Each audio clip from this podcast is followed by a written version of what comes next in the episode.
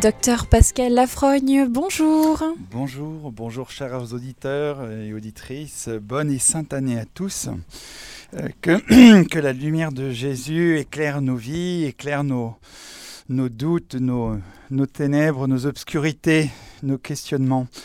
Alors euh, là, nous allons reprendre la lecture commentée de Salvifici Doloris, comme je vous l'avais euh, euh, proposé.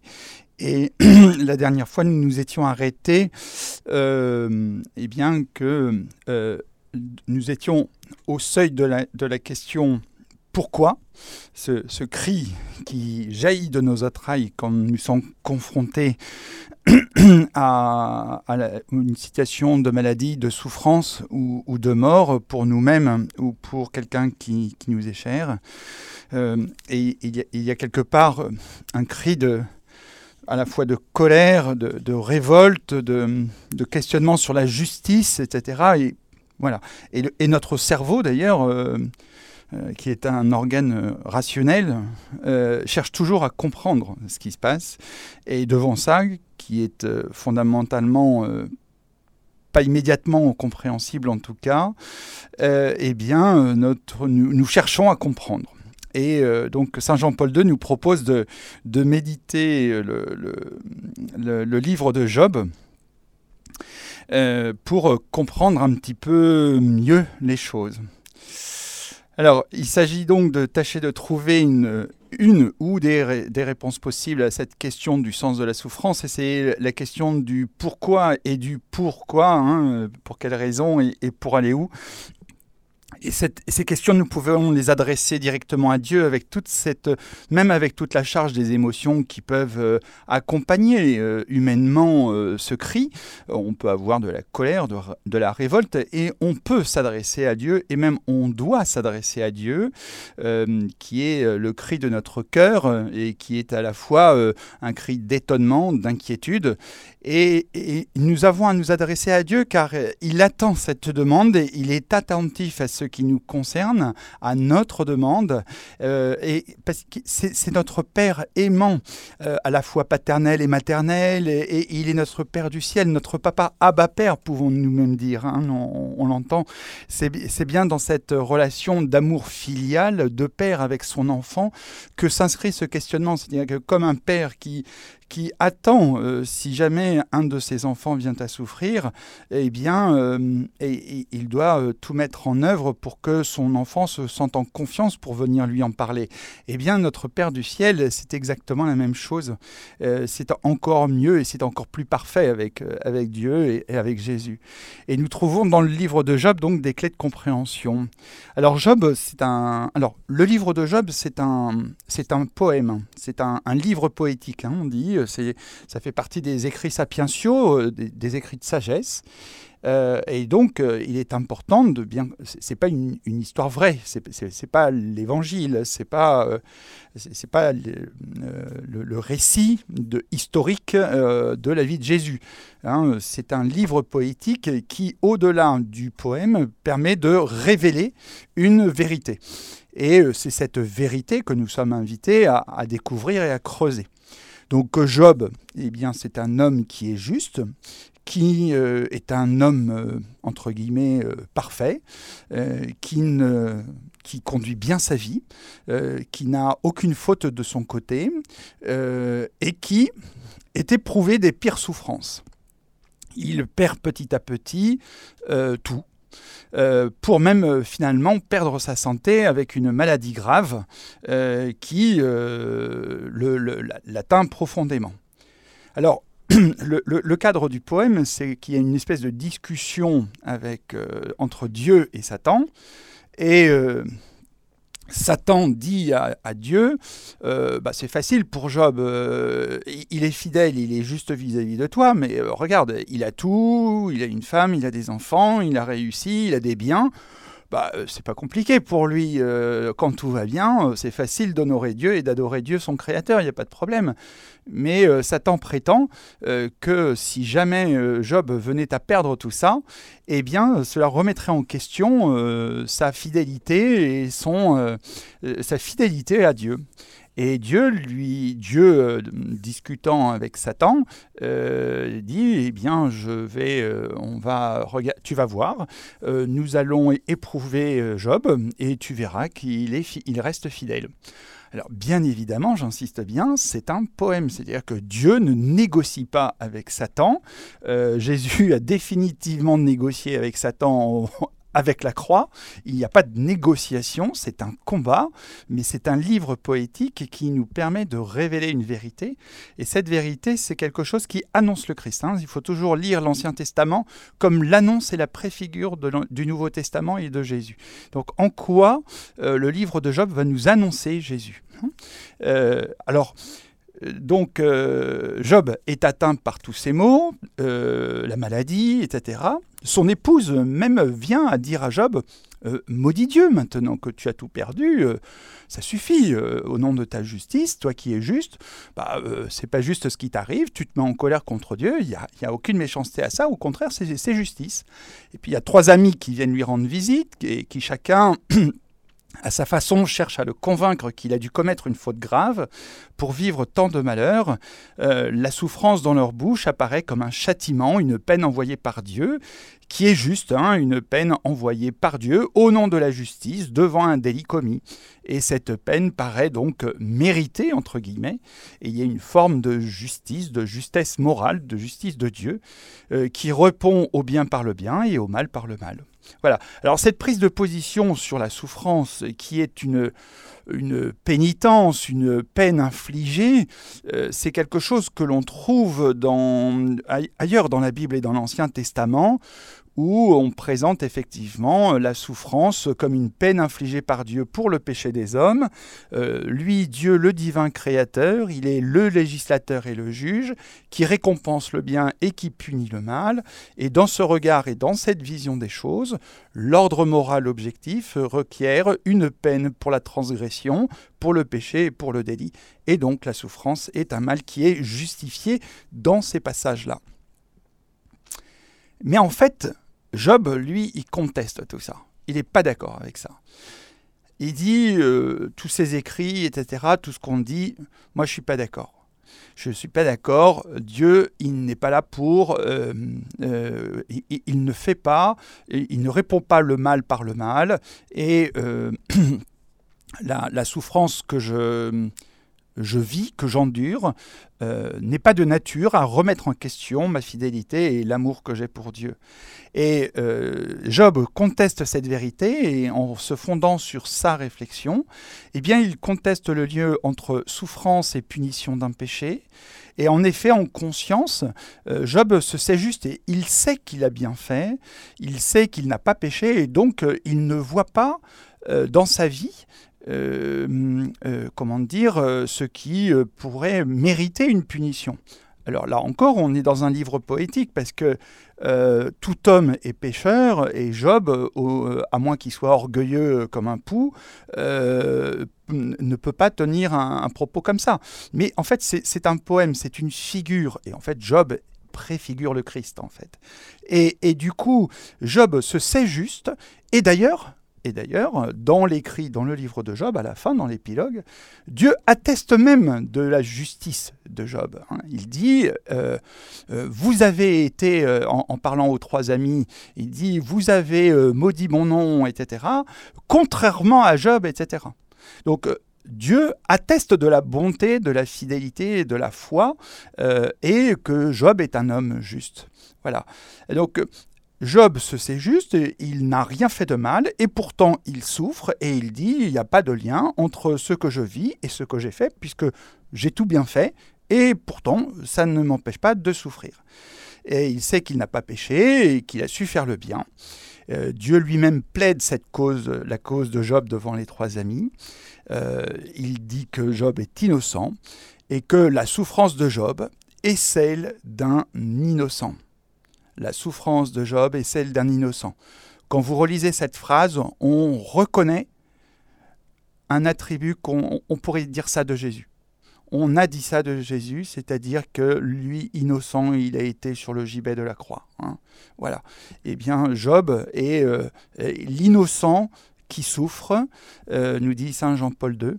Et cette souffrance doit être acceptée comme un mystère que l'intelligence de l'homme n'est pas en mesure de pénétrer à fond, nous dit Saint Jean-Paul II. Alors le livre de Job ne remet pas en question l'ordre moral transcendant fondé sur la justice qui est présenté dans la Sainte Écriture, c'est pas ça.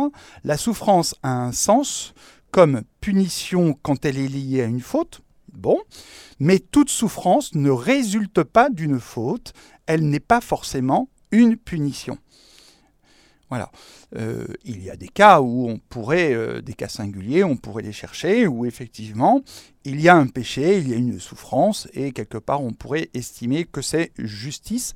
Encore que, est-ce qu'il euh, est charitable de désirer une punition au travers de la souffrance et de la maladie, quand bien même la personne aurait fait quelque chose de mal On est appelé à la miséricorde et à la charité, on pourrait en discuter.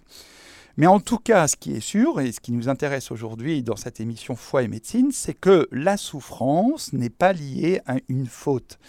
Le livre de Job pose la question de la souffrance de l'homme juste et innocent. Quel est le sens de la souffrance sans faute? Alors, dans l'introduction du livre, Dieu permet donc cette épreuve suite à une provocation de Satan. Je vous l'ai dit tout à l'heure. Euh, et euh,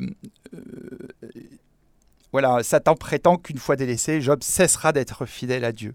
Alors le Seigneur consent alors à éprouver Job, ce qui n'est pas le cas dans nos vies et ce qui n'est pas le cas des gens qui souffrent et qui sont malades. Ils ne sont pas puni et éprouvé par Dieu, que j'insiste, je vais excusez-moi si je, suis lourd, euh, euh, insistant, etc. Mais euh, ce sont des choses que l'on rencontre et que l'on entend dans certaines pensées ou en consultation, etc. à la fois, ben, je l'ai bien mérité, ou au contraire, je ne l'ai pas mérité, ou pourquoi moi, et donc il faut sortir de ça. Euh, donc, euh, mais là, dans le livre Job, de Job, qui est un livre poétique, euh, donc le Seigneur consent et éprouve Job pour montrer la justice de ce dernier, connaissant sa fidélité. Et en fait, la, souffrance prend un caractère d'épreuve, c'est-à-dire que Job va, va montrer que, en tant qu'homme juste, il est capable capable de passer au travers de la souffrance tout en restant fidèle et aimant envers Dieu. Et c'est ce, ce trait-là qu'il faut souligner et, mettre en exergue. C'est-à-dire que oui, on pourrait se questionner sur euh, est-ce que c'est justice, qu'est-ce qu'il a fait pour mériter cette souffrance, etc. Mais en fait, ce que nous sommes invités à regarder, c'est que Job reste fidèle, reste aimant, reste adorant, malgré la souffrance, au travers de la souffrance. Et en fait, cette souffrance permet d'éprouver l'amour et la fidélité de Job, c'est-à-dire qu'à la fin de l'histoire, eh bien, il reste fidèle. Et que fait Dieu? Il le comble de bienfaits, encore plus importants qu'il n'en avait avant. Voilà. Et, Job sait rester fidèle malgré cette souffrance. Euh, et donc ce passage euh, montre la fidélité, euh, cette fidélité, cette marque d'amour qu'il a pour Dieu. Dieu sait pouvoir faire confiance à Job et nous faire confiance. Et il sait que nous sommes capables de ne pas cesser de l'aimer et nous sommes capables de lui rester fidèles. Et Jésus, en tant que fils, et rester fidèle dans cet amour filial vis-à-vis de son Père du ciel. Tout au, de Gethsemane à la croix, on voit très bien cette obéissance filiale, cet amour filial, pour rendre gloire à Dieu son Père, glorifie ton Fils pour que tu sois glorifié, etc. et, nous voyons la, la préfigure de Jésus là, dans cette histoire. Il ne faudrait pas que la souffrance d'un juste et d'un innocent soit pour cette personne une occasion de cesser d'être fidèle et d'aimer Dieu. En fait, c'est ça qui serait pas juste. C'est de cesser d'aimer Dieu et de lui être fidèle. Et d'ailleurs, Dieu comble de bienfaits Job à la fin du livre. Et qu'est-ce que ça signifie? Eh bien, euh, de la même façon, on va le voir un petit peu après, eh bien, de la même façon que euh, Job euh, en passant au travers de la souffrance et comblé de bien, quand Dieu constate que Job, lui, est resté fidèle et aimant, adorant, eh bien nous, nous serons comblés. Alors vous allez me dire, oui, enfin d'accord, mais et la situation de la mort, alors comment vous l'expliquez? Ben, C'est quoi être comblé dans le regard de Dieu? C'est quoi être comblé? Quel est le plus grand bien que nous désirons, auquel nous sommes appelés? C'est les biens euh, surabondant de la, de la Jérusalem céleste et du ciel. C'est ça le plus grand bien. C'est pas de rester en vie, c'est pas de recouvrer la santé, c'est d'être saint. Et si Dieu nous donne, euh, nous ouvre la possibilité euh, d'être saint, fût-ce au travers d'une souffrance, d'une épreuve, peut-être même de la mort, mais si c'est pour aller au ciel, on devrait se battre à la porte pour être le premier. Parce que euh, quand euh, Dieu nous a fait, hein, euh, Dieu nous a créé, c'est pour, malgré notre, le, péché originel, etc., il nous a donné son Fils, on va le voir tout à l'heure, Dieu nous a donné son Fils pour que nous revenions à lui, pour que Jésus nous aide à nous sanctifier et que nous puissions par lui être divinisés et retourner auprès de Dieu le Père. Alors ce ne sera pas une grande maison, euh, trois voitures, une situation florissante, euh, etc. etc. C'est pas ça les biens surabondants que Dieu, euh, va, que Dieu va nous donner, va nous gratifier. Non, non, c'est les biens du ciel. ce sont ces biens-là que nous devons viser. Et c'est ce bien-là que Dieu nous propose. Alors, on, voit que, euh, au-delà de la notion de justice et d'ordre moral, la souffrance apparaît également comme un chemin, un chemin, une invitation à la conversion.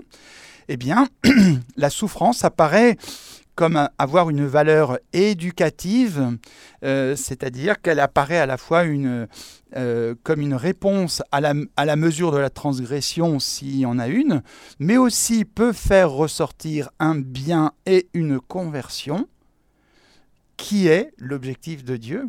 Il attend de nous que nous nous convertissions, que nous soyons encore plus amoureux de lui et de Jésus, et que nous désirions encore plus de nous tourner vers lui. Et tout homme étant pécheur, eh bien, il a un chemin de conversion devant lui, de reconstruction du bien en lui, et Dieu, dans sa miséricorde, après un chemin de pénitence, nous gratifie de ses dons de la Jérusalem céleste et nous permet de triompher du mal par cette pénitence, mais par Jésus, hein, attention, hein. c'est Jésus qui nous obtient la victoire, hein, ce n'est pas nos petits bras musclés. Hein. Et Saint Jean-Paul II reconnaît que ces explications peuvent paraître insuffisantes, parce que quand euh, euh, je reconnais que les phrases peuvent paraître choquantes. Euh, la souffrance apparaît comme à avoir une valeur éducative. Euh, pardon, mais quand euh, je suis sous morphine, que je n'arrive pas à dormir, que je suis désespéré, que j'ai envie de mourir euh, parce que c'est tellement c'est tellement euh, sombre mon avenir euh, que je suis une jeune femme, euh, j'ai mon deuxième cancer du sein et je ne sais pas comment mon mari va faire avec trois, les, trois enfants si je viens à décéder alors que j'ai moins de 40 ans. les parents qui sont en train de perdre leur enfant en service de pédiatrie, d'oncologie pédiatrique, si vous voulez, le mot la phrase avoir une valeur éducative, il va falloir euh, prendre ça, enfin, il, va falloir faire preuve de, finesse et de délicatesse quand même. Hein. Donc, euh, ça peut paraître très très brutal comme euh, prononciation, hein, et Saint Jean-Paul II le, reconnaît que ce sont des explications qui sont qui, peuvent être un peu brutales à entendre et à écouter et à, et à comprendre. Mais pour être véritablement en mesure pour percevoir la réponse au pourquoi de la souffrance, il n'y a que la contemplation de l'amour de Dieu, source ultime de tout ce qui existe, et finalité, qui peut nous aider. Le Christ nous fait entrer dans un mystère, dans le mystère de l'amour, par la sublimité de son amour en nous ouvrant à la lumière de la révélation de ce nouvel ordre d'amour après celui de la justice, eh bien, il y a l'ordre de Jésus-Christ qui est l'amour. inconditionnel, qui est source définitive de tout ce qui existe et finalité de tout ce que l'on fait. Et la réponse au pourquoi a été donnée par Dieu à l'homme dans la croix de Jésus-Christ. Alors, une fois après avoir vu Job, alors pardon, hein, c'est un peu technique, etc. Donc, on est dans l'Ancien Testament, on a ce livre de sagesse, et puis euh, donc on est devant euh, bon, cette valeur éducative, ce caractère euh, d'épreuve, cet appel à la conversion. Ok. Et on arrive au Nouveau Testament avec Saint Jean, au chapitre 3, avec une, une discussion entre Nicodème et Jésus. Et c'est Jésus qui parle en personne et qui dit Dieu a en effet tant aimé le monde qu'il a donné son Fils unique pour que tout homme qui croit en lui ne périsse pas, mais ait la vie éternelle. Et ce sont ces paroles qui fondent toute la théologie du salut. Dieu a en effet tant aimé le monde qu'il a donné son Fils unique pour que tout homme qui croit en lui ne périsse pas, mais ait la vie éternelle. Si on décortique cette phrase, Dieu, c'est Dieu qui agit. A tant aimé le monde, c'est par amour sublime, grandiose, glorieux, parfait. Il est tout amour. Dieu est amour, dit-on. Confesse-t-on. Donc, a tant aimé le monde qu'il a donné son Fils il donnait son Fils, c'est-à-dire donné jusqu'à la passion, la crucifixion, la mort de la croix. Il a livré son Fils. Et c'est un acte d'amour, et un acte d'amour vers le monde, vers nous. Pour que tout homme qui croit en lui, et là c'est la condition, c'est-à-dire que nous devons tenir la, rambarde qui nous euh, permet de cheminer sur le chemin de la foi qui croit en lui, de la foi, de l'espérance, euh, en, euh, en étant persévérant, en étant dans la confiance, en demandant la grâce de la force, que tout homme qui croit en lui ne périsse pas.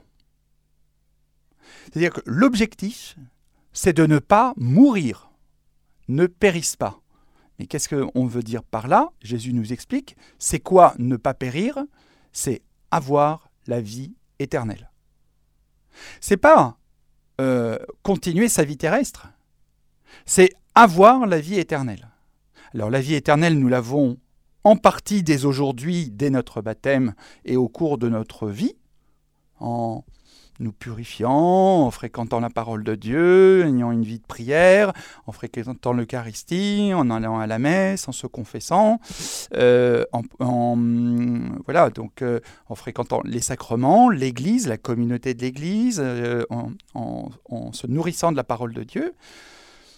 Mais pour que qui ne périsse pas, mais ait la vie éternelle. Dieu a tant en effet tant aimé le monde qu'il a donné son Fils unique pour que tout homme qui croit en lui ne périsse pas, mais ait la vie éternelle. Et en fait, cette phrase illumine le mystère de la souffrance d'une toute autre façon. Dieu, par amour démesuré, nous donne son Fils jusqu'à la souffrance de la crucifixion, de la passion et de la mort de Jésus, pour nous donner la vie éternelle en nous libérant du péché. Et c'est Jésus qui nous permet ça c'est Jésus qui nous obtient d'être libérés du péché. Et être sauvé, c'est être libéré du mal, par la souffrance du Fils, qui a été donné par le Père, et c'est un acte d'amour qui sauve, c'est un acte d'amour qui nous libère du péché, et c'est un amour salvifique. Et là, on retrouve le titre de cette exhortation, de cette lettre, Salvifici doloris, en quoi la souffrance est salvifique. Voilà, c'est-à-dire qu'au travers de la souffrance, on est appelé à creuser l'amour salvifique de Jésus et l'acte salvifique de Dieu en nous donnant son Fils. Et cet amour qui sauve et libère du péché au travers des souffrances de Jésus, eh bien cette annonce nouvelle de la rédemption modifie complètement l'angle de vue de la souffrance. Elle apparaît comme avoir une valeur rédemptrice par les souffrances du Christ pour qu'ils aient la vie éternelle. Et Jésus précise que l'homme va périr non pas de ses souffrances temporelles, mais combien plus s'il perd la vie éternelle. Et c'est ça le plus grand mal. C'est ça qui doit nous faire pleurer, qui doit nous faire hurler, qui doit nous, euh, nous, nous, inquiéter, c'est de, de, perdre la vie éternelle. C'est ça qui doit nous animer. On doit se lever le matin en disant, pourvu, pourvu, que je, pourvu que je grandisse dans le désir de la vie éternelle et c'est ça le plus grand mal que je dois redouter, que je dois euh, fuir, que je dois combattre. La souffrance définitive de la perte de la vie éternelle, ça c'est le mal absolu. Euh, et Jésus, Dieu fait homme, nous sauve de cette damnation éternelle du péché originel, en triomphant définitivement par la croix du péché et de la mort sur Satan, dans l'obéissance, dans l'amour, jusqu'à la mort sur la croix par la résurrection. Voilà, chers auditeurs, je, vais m'arrêter là. Euh, j'ai été un petit peu long sur ce passage, mais c'est vraiment, euh, euh, comment dire, c'est un, une pierre angulaire ce passage-là. C'est-à-dire que ça nous permet de, passer de la notion de souffrance-justice, souffrance mal méritée par un mal commis, euh, à euh, ben, euh, regarder l'amour de Jésus, les souffrances de Jésus sur la croix, et on les creusera dans les chapitres suivants, pour comprendre que nous sommes invités à, comme Job, être dans la fidélité à Dieu, dans l'amour de Dieu de façon inconditionnelle, malgré le tunnel de la souffrance, de la maladie, etc. Et que tout ça pourquoi Pourquoi Eh bien pour désirer les biens euh, surabondants de la vie éternelle. Docteur Pascal Lafrogne, nous avons Christiane avec nous. Bonjour Christiane. Oui, bonjour docteur. Euh, je vous appelle parce que j'ai un petit livret de Maria Valtorta, Une heure avec Jésus au Saint-Sacrement. Et à la page 7, Jésus dit J'ai dépassé l'expérience du prophète Job et plus que lui, j'ai été submergé par le fumier putride et corrompu du péché. Donc il parle d'un prophète, il parle pas d'une comment dire d'une histoire. Euh, alors, en fait, euh, c'est un livre poétique.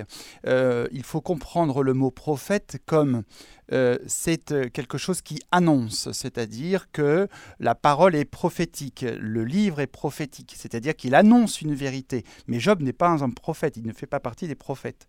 Ah, d'accord. Hein c'est-à-dire que l'histoire est prophétique, c'est-à-dire qu'elle annonce quelque chose, une vérité. Hein. Euh, c'est-à-dire que quand, euh, euh, par exemple, on peut regarder Job qui proclame, qu'il conteste cette vision de, de la souffrance comme quelque chose qui est mérité et infligé par Dieu, il conteste ça, eh bien on peut dire que c'est une parole prophétique. D'accord.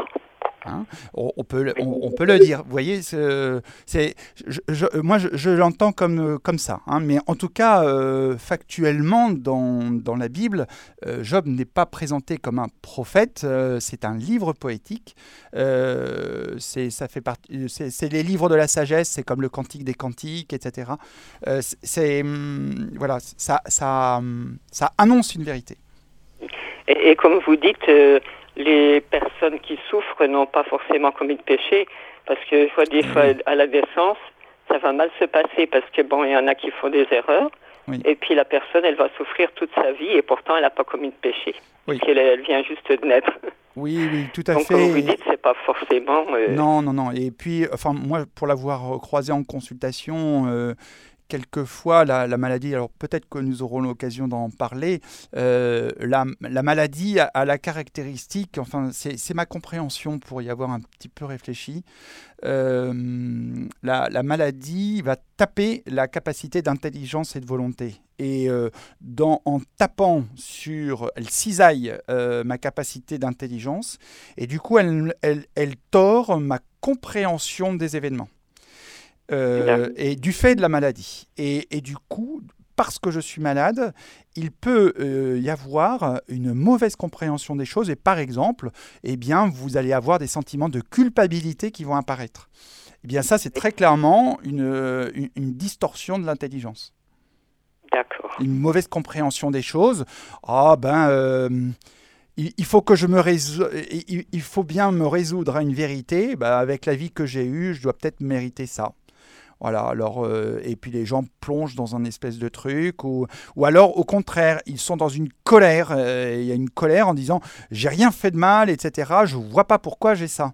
Bon, alors effectivement, c'est un fait, ils n'ont rien commis de mal euh, au point de mériter d'avoir un cancer et d'en mourir, bien évidemment, mais en revanche, c'est la colère qui n'est pas adaptée. Vous voyez Et donc, mais effectivement, c'est vraiment important de, de, de sortir de ces euh, de, de, de, ces de ces oui voilà de ces schémas de, voilà de ces compréhensions parce que moi je le vois je peux en attester comme médecin c'est que ça gêne euh, le, le, euh, le fait qu'un malade se relève, le fait qu'un malade se sente accompagné, etc.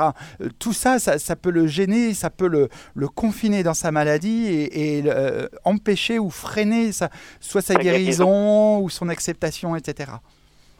C'est pour ça qu'il faut vraiment éclairer euh, tout ça, et on parle bien de mystère, hein, on est bien, euh, on comprendra tout euh, parfaitement au ciel, mais avec, alors Job nous permet de comprendre un petit peu, et, Jésus accomplit la compréhension en éclairant la souffrance dans un acte d'amour. Oui. Voilà. D'accord. Merci, merci pour votre appel, Christiane. Au revoir, soyez bénis. Au revoir. Merci vous aussi. Au revoir. Alors nous avons maintenant Rita. Bonjour Rita. Oui, bonjour. Bonjour euh, Rita. bonjour docteur. Euh, voilà, moi j'avais une question un petit peu euh, tordue, on va dire. voilà, je voulais savoir quelle, quelle valeur ont les souffrances qu'on s'inflige aux yeux de Dieu finalement. Parce que par exemple, quand quelqu'un a une maladie, hein, et puis qu'il doit faire, par exemple, un régime draconien, je sais pas, n'importe, en fait, qu'il doit faire, qu'il a quelque chose de, il y a des choses qu'il doit pas faire, et en fait, il craque régulièrement, et puis euh, finalement, il finit par se faire du mal parce que euh, il n'a pas réussi à, à, tenir son régime. Alors, ça va lui causer une souffrance. Alors, qu'est-ce que, quelle valeur ça peut avoir ça, ces souffrances qu'on s'inflige? Euh, par faiblesse, par. Euh, alors, euh, euh, alors attention, dans alors vous me corrigez si je n'ai pas bien compris, parce que vous vous parlez de souffrance que l'on s'inflige en ne respectant pas le régime ou le traitement qui a été. Ou par exemple, quelqu'un qui fume trop, il sait que ça lui fait du mal, donc ça va lui causer une souffrance, et plein de choses comme ça. Quelle, valeur elles ont ces souffrances? Parce que c'est des souffrances qu'on aurait pu éviter finalement. Alors oui, alors, mais il faut décortiquer ce que vous dites. Quand on dit souffrance infligée, c'est une souffrance euh, euh, dont je suis responsable, mais que je cherche. C'est-à-dire que la finalité de ce que je suis en train de faire, c'est ça fait souffrir, et la finalité, c'est de me faire souffrir. Ça, ça c'est quand on dit je m'inflige une souffrance, c'est un acte volontaire qui me fait souffrir avec pour finalité euh, la souffrance. ça, on pourra discuter de la valeur, euh, la valeur de cette souffrance-là. Euh, on l'a par exemple dans les actes de pénitence, dans les actes de, dans les ce que l'on voyait dans certaines périodes et avec certains saints qui se flagellaient, qui portaient une ceinture de silice ou des choses comme ça. Donc voilà. Alors, c'est très très particulier. Il faut être très prudent avec ces choses-là. Et je pense que euh, si il, est peut-être nécessaire que quelqu'un, euh, dans la prière, dans la méditation, identifie que pour sa purification, il faut qu'il passe par ses actes volontaires. Mais là, moi, je pense que ça doit être encadré strictement par un conseil spirituel. Sinon, on tombe dans quelque chose de fondamentalement dangereux. Donc, euh, on, on, ne doit pas celui qui a souffert, qui s'est infligé les souffrances, c'est le Christ. Le Christ, lui, il a choisi, mais c'est le Christ. Hein. Oui, mais regardez, par exemple, quelqu'un qui fume trop et qui finit par avoir J'y viens, j'y viens, j'y viens. Alors, donc, euh, là, je, parlais de la souffrance que je m'inflige. Après, ce dont vous parlez, c'est autre chose. C'est-à-dire que c'est en faisant quelque chose, euh, alors je peux fumer, je peux manquer d'hygiène de vie en buvant un peu trop d'alcool, eh ou euh, j'ai du cholestérol, j'ai une hypertension, j'ai eu deux infarctus et je continue à manger du confit de canard et je ne prends pas mon traitement médical, etc., etc. Là, en fait, il ne s'agit pas d'un acte volontaire pour me faire souffrir. Le résultat, c'est que ça me fait du mal. Ça, c'est un résultat. Mais, mais l'objectif, le, le, le, résultat atteint, c'est que ça me fait du mal. Par exemple, pour ma santé. Mais l'intention, l'intention de l'acte, c'est euh, bah, j'ai pas envie d'obéir à la prescription euh, de ne pas fumer, de boire avec modération, etc. Donc ça, en fait, c'est plus un péché de manque de tempérance, de manque de force, euh, et à ce moment-là, il va falloir travailler avec le médecin, par exemple, et son conseiller spirituel, mais avec le médecin, pour connaître dans une démarche d'éducation thérapeutique comment il peut adhérer au conseil qu'on est en train de lui donner. Mais euh, par rapport à ce que vous dites, euh, la personne qui fume ne cherche pas à se faire souffrir. Hmm. Alors après, il y a des gens qui ont des... Elle le sait, ce que ça va... Elle le sait, les risques qu'elle prend. Oui, oui. Euh, euh, alors, euh, elle sait, elle sait qu'elle elle, court le risque, mais si je ne sais pas si elle accepte de fait, si je l'amène dans un service d'oncologie avec un stade terminal de cancer du poumon, je suis pas sûr que l'acceptation soit la même. c'est facile, enfin, pardon, pardonnez-moi si j'ai, c'est facile à dire, mais euh, euh, je, sais ce que je risque, je sais ce que je risque. Ouais, enfin, si je fume, si je bois, si j'en suis à 4 infarctus, etc., euh, eh bien, je vais avoir un autre infarctus. Euh, bon, ok, tu sais ce que tu risques. Mais tu es d'accord avec le fait que ton épouse va te laisser, va se retrouver seule, alors que tu n'as pas 50 ans, mm-hmm. que tes enfants voulaient que tu sois là à leur mariage et tu vas pas voir le baptême de leur petit Est-ce qu'on est prêt à signer ce truc-là? Vous voyez Donc, euh, si vous voulez, en fait, euh, moi, sincèrement, je, euh, j'aurais tendance à beaucoup plus regarder ça comme un manque de force, un manque de tempérance, un manque d'obéissance, un manque de compréhension, en fait, des choses. Moi, en tant que médecin, quand j'étais dans cette situation, dans ce qu'on appelle la démarche d'éducation thérapeutique, eh bien, on amène petit à petit le diabétique à comprendre son régime, l'hypercholestérolémie ou l'hypertension ou l'infarctus du myocarde à euh, son régime alimentaire, la pratique de l'activité physique, etc. Mais ça, ça demande de la force, de la tempérance, de la prudence, euh, etc. Vous voyez Et ça, ce sont des vertus, ça. Ce sont des vertus, voilà, c'est ça. Et eh oui, un manque de vertu, finalement. C'est ça, c'est un manque de vertu. C'est eh ça. oui, et eh oui. Parce que ça peut être aussi une, une, une souffrance qu'on s'inflige parce qu'on a peut-être quelque part un sentiment de culpabilité inconnu aussi. Alors euh, oui, et c'est là je disais euh, avec Christiane euh, précédemment, c'est que comme la maladie cisaille mon intelligence et qu'elle distord complètement ma compréhension, au nom d'une bonne raison bien évidemment, parce qu'il manquerait plus qu'on donne une mauvaise raison, hein, eh bien au nom d'une bonne raison, je vais faire n'importe quoi. Eh et, et c'est beaucoup plus lié à notre péché originel et à un manque de vertu que par une recherche effrénée du mal. Mm, mm, mm, Vous voyez Oui, oui, oui, oui c'est pour ça que c'est bien de cultiver les vertus, justement. Parce Ah, c'est là, essentiel. alors, à ce moment-là, ça, ça nous couvre. Ça nous, ça C'est exactement comme ça. un bouclier. Pour, euh, Exactement, Voilà, exactement, c'est comme un bouclier pour les choses, les choses ça. inconscientes qu'on contrôle pas, qu'on sait pas. exactement. Et on aura l'occasion d'en parler dans les émissions parce que c'est un sujet qui me qui m'intéresse beaucoup. En fait, oui. au-delà de l'intelligence et de la volonté, finalement, c'est l'obéissance. C'est oui, voilà, C'est l'obéissance. Il nous reste, il nous reste Oui, plus que l'obéissance. C'est ça, voilà, je comprends. Bon, merci beaucoup, merci beaucoup. Soyez bénis, Rita. Oui, Bonne journée. beaucoup de bien. Merci Au revoir. beaucoup. Au revoir. Au revoir. Alors nous avons maintenant Geneviève. Bonjour Geneviève. Bonjour oui, Geneviève. bonjour. Oui, bonjour docteur. Alors, bah, euh, vous avez déjà expli- explicité beaucoup de choses. Je voulais quand même dire que voilà, c'est un sujet vraiment passionnant et que euh, vraiment euh, ça nous apporte beaucoup parce que je trouve qu'on a souvent eu une éducation euh, sans beaucoup de discernement et que du fait euh, quand on souffre, quand on est malade ou quand on fait une dépression, on a souvent tendance à se renfermer et euh, on, on comprend pas bien les choses. Et je trouve qu'aujourd'hui, si vous voulez, toutes ces études euh, et, et- et cette histoire de job, là, moi, je l'ai mal comprise et on a souvent tendance à prendre à la lettre. Hein. Hmm. Le fait que vous expliquiez que ça soit un poème et que finalement c'est Jésus qui, enfin c'est un petit peu l'exemple de Jésus, je trouve que ça nous éclaire beaucoup. Et oui, oui, oui, bien sûr. Et, et vous avez prononcé le mot juste, euh, c'est la compréhension. Ouais. Et c'est ce qui est le plus difficile parce qu'on parle de mystère et, de, et, et en fait, il faut grandir dans le désir de la compréhension.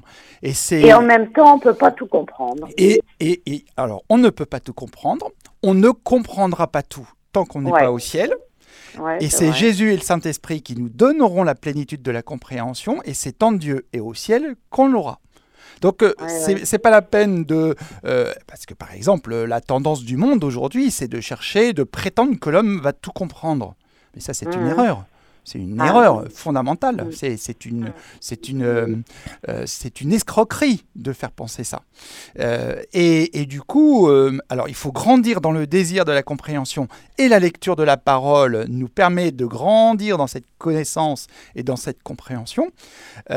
Et vraiment, ce qui est important, c'est de regarder, on sort du temps de Noël, la lumière de Jésus Sauveur. En quoi il est lumière, c'est-à-dire en quoi je suis dans les ténèbres, en quoi Jésus, Fils de Dieu, Dieu fait homme, donc Dieu qui a tant aimé le monde, qui nous a donné son Fils, hein, hein, et sauveur, c'est-à-dire qu'il va nous sauver, il va nous sortir de notre situation de pécheur pour nous, ramener à Dieu. Et, et c'est vraiment, c'est cette lumière-là de Jésus sauveur, par sa vie, sa passion, sa croix, sa mort et sa résurrection, qui donne le chemin du salut. Voilà un Mhm. petit peu Geneviève. Mais c'est vrai que Oui, c'est... oui, merci en tout cas, mais c'est vrai que on peut souvent les- la difficulté quand même de l'évangile et de la parole de Dieu, c'est qu'on peut souvent mal interpréter. Oui, et c'est pour ça que quand on a des difficultés, eh bien, il faut se faire accompagner, il faut se former, il faut Ouais, demander ouais. conseil ou il faut poser la Mm, question à notre mm. prêtre, à notre curé, Ouais, en nous disant, il y a cette lecture que je ne comprends pas, est-ce que vous pouvez me donner une lumière? Ou vous Voilà, écoutez cas, Radio... merci. Vous écoutez Radio Maria, et quelquefois il y a des, il y a des, il y a- il y a des explications exégétiques, hein, c'est fait pour ça. Oui, oui, tout à fait. Ben, il y a beaucoup de choses. hein. Voilà, voilà. Ça, ça, ça nous apprend et ça nous éduque énormément. Voilà. Et c'est vrai qu'on en a tous besoin. Quoi, hein. Merci beaucoup, en tout cas. Merci Bah, beaucoup Geneviève, je vous souhaite une bonne vous. journée, soyez Allez, bénis, au revoir. Au revoir. Alors nous avons aussi Jacqueline. Bonjour Jacqueline. Bonjour docteur. Eh bien voilà, je vais vous poser une question parce que moi j'avoue que je suis pas très courageuse devant la souffrance, j'ai pas peur du tout de mourir, j'ai confiance en, à la vie éternelle, mais il y a quelque chose qui me trouble chaque vendredi saint, c'est quand Jésus sur la croix dit Père, pourquoi m'as-tu abandonné? Alors Jésus devant la souffrance a ce cri de qui me trouble chaque vendredi saint. Alors pourquoi tant de souffrance? Pourquoi?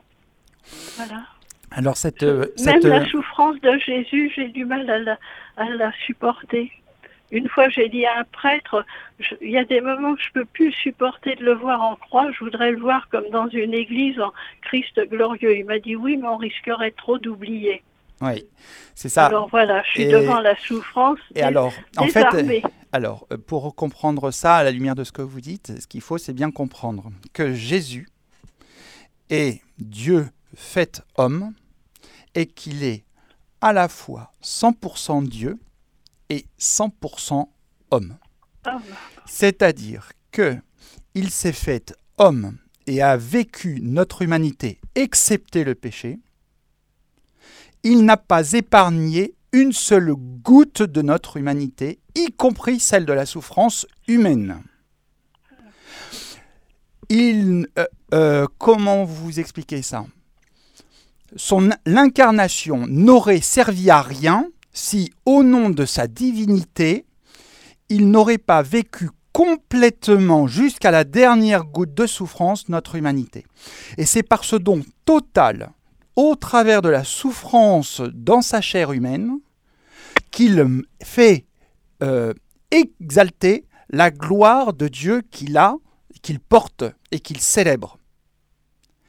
Et cette souffrance du Christ est nécessaire à prendre conscience de la gloire de Dieu en Jésus et par Jésus. Donc en fait, euh, euh, votre, votre curé, bien, évidemment, a tout à fait raison. C'est une réalité qu'il est ressuscité et glorieux, oui, mais il, euh, il faut bien voir que la caractéristique et la beauté de notre foi, c'est l'incarnation. Si Jésus Dieu a tant aimé le monde qu'en nous donnant son Fils, euh, il désire que, tout homme qui croit en lui ne périsse pas et ait la vie éternelle.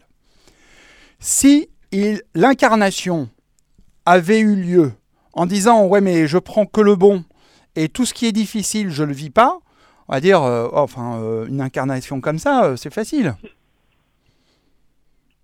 Vous voyez?